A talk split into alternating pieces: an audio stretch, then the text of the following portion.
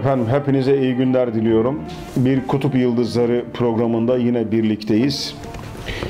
Hoca Efendi'nin aile hayatını tanımaya çalışıyoruz, ailesini tanımaya çalışıyoruz.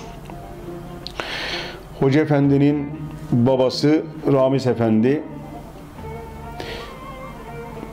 gerçekten örnek olacak, rol model bir baba olarak karşımızda duruyor.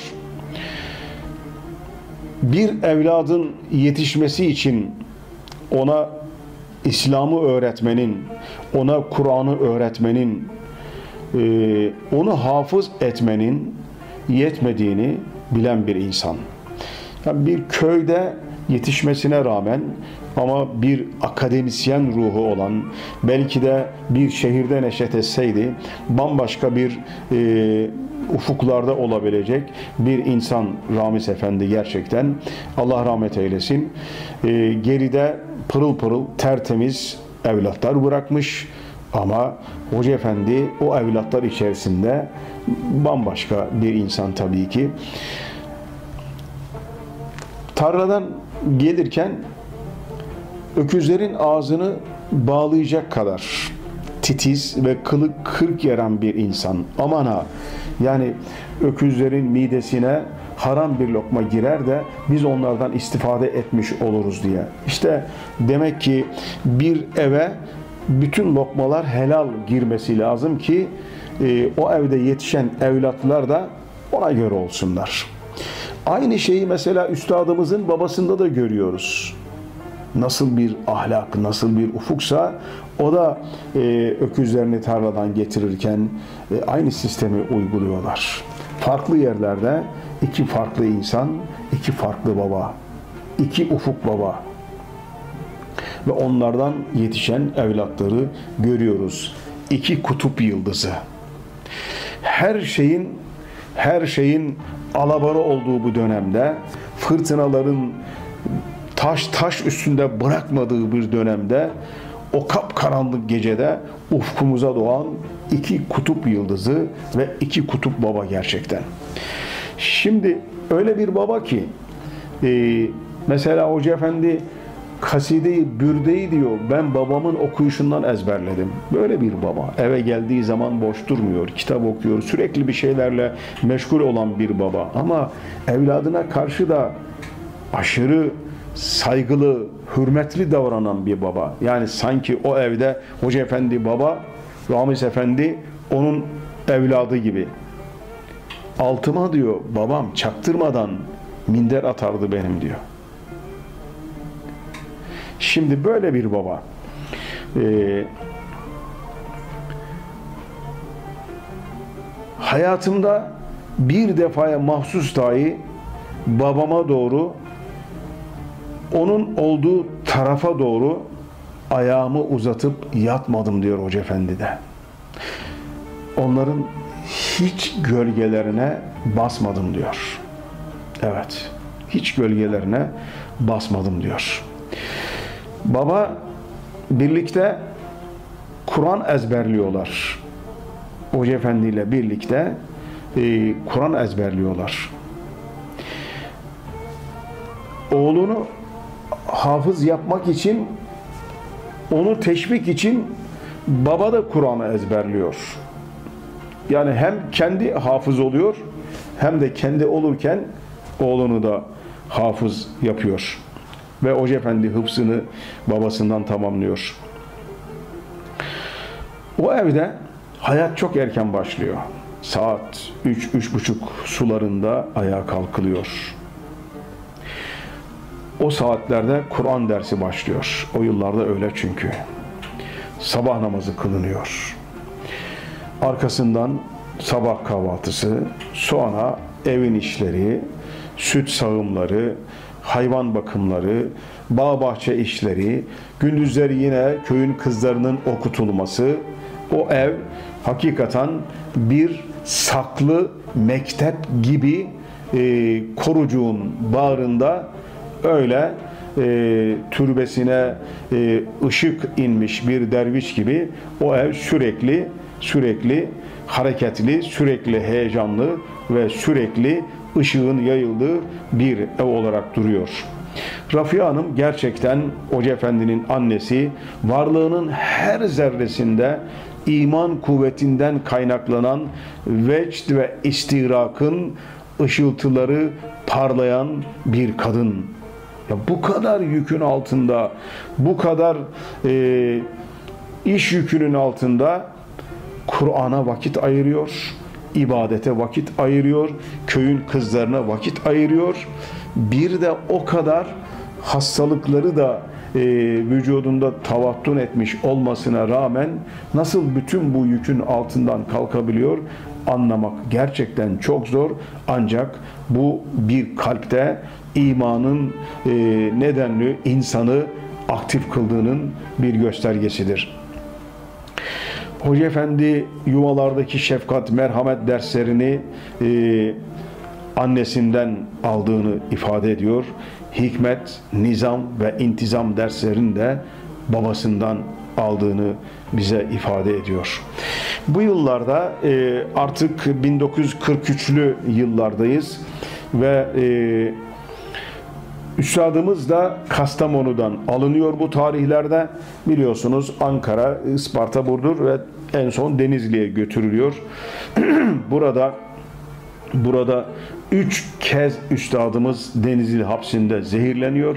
Etraftaki ne kadar nur talebeleri varsa onlar da hapse konuluyor.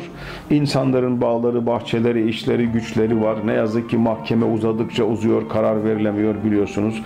Bu zehirlenmelerden dolayı da Hafız Ali abi şehit oluyor biliyorsunuz. Şimdi tam o dönemde bir ağır ceza reisi Ali Rıza Balaban diye İstanbul'da Şekercihan'da e, bir sohbetinde bulunmuş ve çok sevmiş. Yıllar sonra hukuk fakültesini bitiriyor. İşte Denizli'de ağır ceza reisi oluyor. Fakat diğer iki üye o, o dönemin getirdiği şartlara da bakılacak olursa Ankara hükümeti amansız bir şekilde takip ediyor. Risale-i Nur davasını beraat vermek e, imkansız gibi duruyor. Fakat Ali Rıza e, Balaban Ali İhsan Tola abinin de köylüsü olan Hesina Şener hanımefendiyi çağırıyor. Diyor ki Hesina Hanım bu hoca efendi çok mübarek bir insan. Ne olur sen de gel e, bizim komisyona dahil ol da bu hoca efendiye beraat verelim diyor. O da buna razı oluyor ve e, oy birliğiyle oy birliğiyle e, üstadımız ve talebeleri Risale-i Nurlar beraat ediyorlar. O dönemde yani o yıllarda bunların olması imkansız ama e, işte demek ki o zaman e, üstadımızın tabiriyle e, adil hakimler varmış. Adil hakimler varmış. Cesur yürekli hakimler varmış. Üstadımız onları dualarına dahil ediyor. Onlara Risale-i Nur gönderiyor. Hesna Hanım'a selam gönderiyor köylüsü Ali Santola abimizle. Bir gün o selamı götürüyor. Hesna Hanım odasında oturuyor. Gel bakalım diyor e, koca Nurcu gel diyor. Hemşerisi, akrabası onun. E, diyor ki ne olacak bizim halimiz böyle diyor. Bak işte üstümüz başımız görüyorsun diyor. Yani doğru dürüst namazımız yok, ibadetimiz yok. Keşke diyor köydeki çoban Mustafa ile evlenseydim de hiç değilse dinimde, diyanetimde tam tekmil olurdum falan diyor. Ağlıyor kadıncağız. Diyor ki üstadımızın sana selamı var. Üstadımız diyor ki ben Hesna Hanım kardeşimi gavslarla, kutuplarla birlikte dualarıma dahil ettim diyor. Bana dedi ki Ali İhsan bak tesettür risalesini tesettürde olmayan bir kadın beraat ettirdi. Sen ona biraz soğuk bakıyordun değil mi? Dedi bana diyor. Üstadımızın bu selamı e, Hesna Hanım'ı gerçekten kuşlar gibi hafifletiyor. Allah onlara da rahmet etsin. O yıllarda, 43'lü yıllarda böyle bir beraat vermek hakikaten çok zor bir şey ve üstadımız ondan sonra e, Afyon'a sürgün gönderiliyor ve artık e, Afyon yılları başlıyor. Bir müddet sonra da e, yine tekrar hapis, tekrar zindan, artık arka arkası gelmeyen sürgünler, göçler, hapisler 28 yıl bil fiil ömür hapislerde geçiyor, sürgünlerde geçiyor. Şimdi Bu arada 1944 yılında biliyorsunuz 2. Dünya Savaşı başlıyor. Evet. İnsanlar ne yazık ki dünyaya sığmıyorlar. Huzur ve barış içinde yaşamayı beceremiyorlar. Medeniyetler çatışıyor. İnsanlar savaşıyor. İnsanlar ölüyor. Yani 1945'te e, Amerika Japonya'ya atom bombası atıyor. 110 bin kişi sadece o bombaların tesirinden ölüyor. Kim bilir ne kadar bin insan da, yüz bin insan da e, yaralanıyor, e, etkileniyor o bombaların tesirinden. O da ayrı. Şimdi bu savaşların sonuçları gerçekten çok felaket. İkinci Dünya Savaşı'nda öldürülen insanların sayısı 73 milyon olarak ifade ediliyor. Düşünebiliyor musunuz? 73 milyonun öldüğü bir felaketin boyutları neredeyse dünyadaki bütün evler bu felaketten, bu acıdan etkilenmiştir. Her eve düşen bir acı vardır İkinci Dünya Savaşı'nda. E birincisi de öyleydi zaten. Şimdi ve o dönemde güçler dengesi, e, güç dengeleri değişiyor ama olan insanlara oluyor. Ne yazık ki o dönemin zalim diktatörleri var. Mussolini gibi, Adolf Hitler gibi. Yahu bir algı operasyonlarıyla halkını yani e, Ruslar Berlin kapısına sınırına gelinceye kadar aldatabilen, medyayı elinde tutabilen, insanlara sanki zaferden zafere koşuyormuş gibi gösterebilen nasıl bir yalan, nasıl bir algı. Gerçekler hiç de öyle değil esasında. Ama insanları uzun süre algılarla yanıltabilirsiniz, kandırabilirsiniz. Masum insanları suçlu ilan edebilirsiniz. Ama gerçeklerin bir gün açığa çıkmak gibi bir özelliği vardır ve mutlaka çıkacaktır. Tıpkı günümüze yaşananlar gibi. Sonları ne oldu bu insanların? Sonları intihar ettiler. Mussolini yakalandı, öldürüldü. Tonlarca altınıyla kaçarken hiçbir işe yaramadı. Adolf Hitler hanımıyla beraber intihar etti. Arkasından o algı operasyonlarının kralı olan onu algılarla bir noktaya getiren insan Goebbels o da diktatörün izinden gitti. O da bütün çocuklarıyla beraber o da intihar etti. Ama uyardılar onu. Efendim halk ölüyor. Teslim olalım. Sonu yok bu işin. Cevap cevap şu. Madem ki bizi desteklediler, madem ki bize oy verdiler, ölecekler. İşte diktatörlerin insanlara bakışı bu. Zalimlerin insanlara bakışı bu. O dönemde merhamet güneşleri ufkumuzu aydınlatacak, ısıtacak ama onlara da zindanların soğuklarından başka yer verilmiyor. Üstadımız o dönemlerde e, Afyon hapsinde camlar kırık, buz gibi o yaştaki 70'li yaşlardaki bir insanın düşünün. Afyon'un soğuğunu düşünün. Tir tir titriyor. Abdest alacak abdest suyu da donmuş. Abdest alacak su yok. Bırakmıyorlar ki talebeleri ona yardım etsin. O da yok. Bir de zehirliyorlar. Bu yorgun vücut bu hasta vücut nasıl dayanır böyle şeylere? Yine de o haliyle bile Risale-i Nurların bütün bir dünyaya ulaşması için zindanlarda hep gayret içinde oluyor ya. Nasıl bir umut, nasıl bir heyecan anlamak gerçekten mümkün değil. Evet, e, o dönemde Hoca Efendi ilkokula gidiyor bu tarihlerde ve bir öğretmeni var Belma öğretmen. Hoca Efendi için dediği söz şu bir gün Galata Köprüsü'nde genç bir teğmen dolaşacak. Ben onu şimdi görebiliyorum diyor. Bu sözü Hoca Efendi için söylüyor Belma öğretmen. Evet. Şimdi evdeki anne Hoca efendi yorgun. Daha körpe bir delikanlı o yaşlarda 38-45'li 8-9 yaşlarında e, evin en büyük oğlu olduğu için koyunları kuzuları o otlatıyor Erzurum yaylalarında ovalarında. Dünya savaşları dünyayı kasıp kavuruyor. Ama e, Hoca Efendi o gün bir gün yatsı namazını kılmadan yatmak istiyor.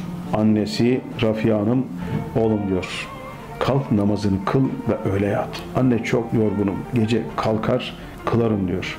Oğlum diyor kalk namazını kıl öyle yat diyor. Anne gece kalkar kılarım diyor. Evladına o kadar merhametli, o kadar düşkün olan bir annenin tavrına bakar mısınız? Eğer namazını kılmadan yatarsan sabah kalktığında senin cenazeni göreyim diyor.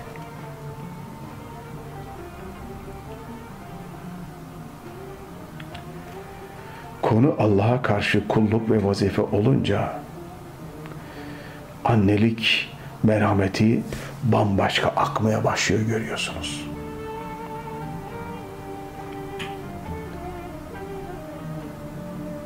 merhametle Allah'a karşı kulluğu dengeleyebilen ender insanlardan birisi işte. Şimdi Hoca Efendi annesinin namaza karşı olan bu ciddiyetini ömrünün sonuna kadar hiç unutmayacak ve o annenin o ciddiyeti bir ömür boyu Hoca Efendi hep takip edecektir. Bu yıllarda Demokrat Parti kuruluyor. 1946 yılı biliyorsunuz. Ve bu yıllarda Gandhi 30 Ocak 1948'de öldürülüyor. Ülkesini barıştan başarı, barışa götüren bu insan evet.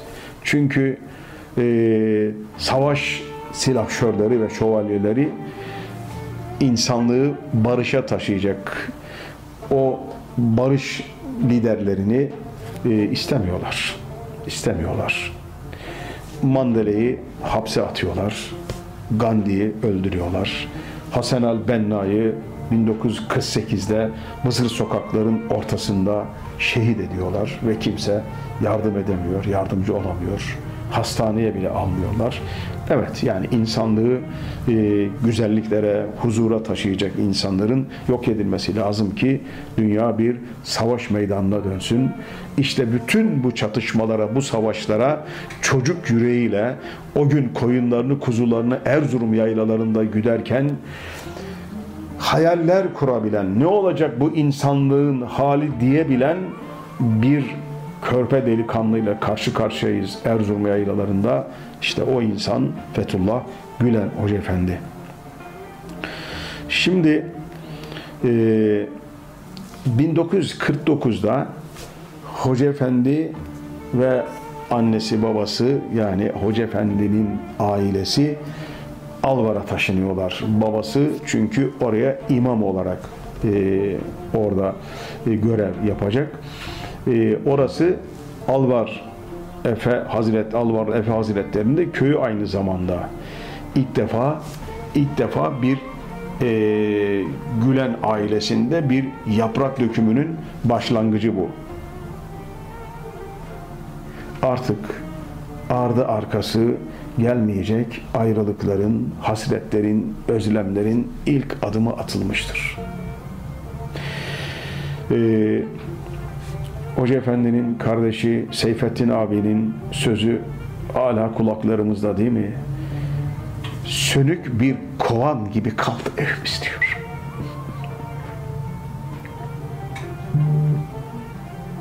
Sönük bir kovan gibi kaldı evimiz. Yıllar sonra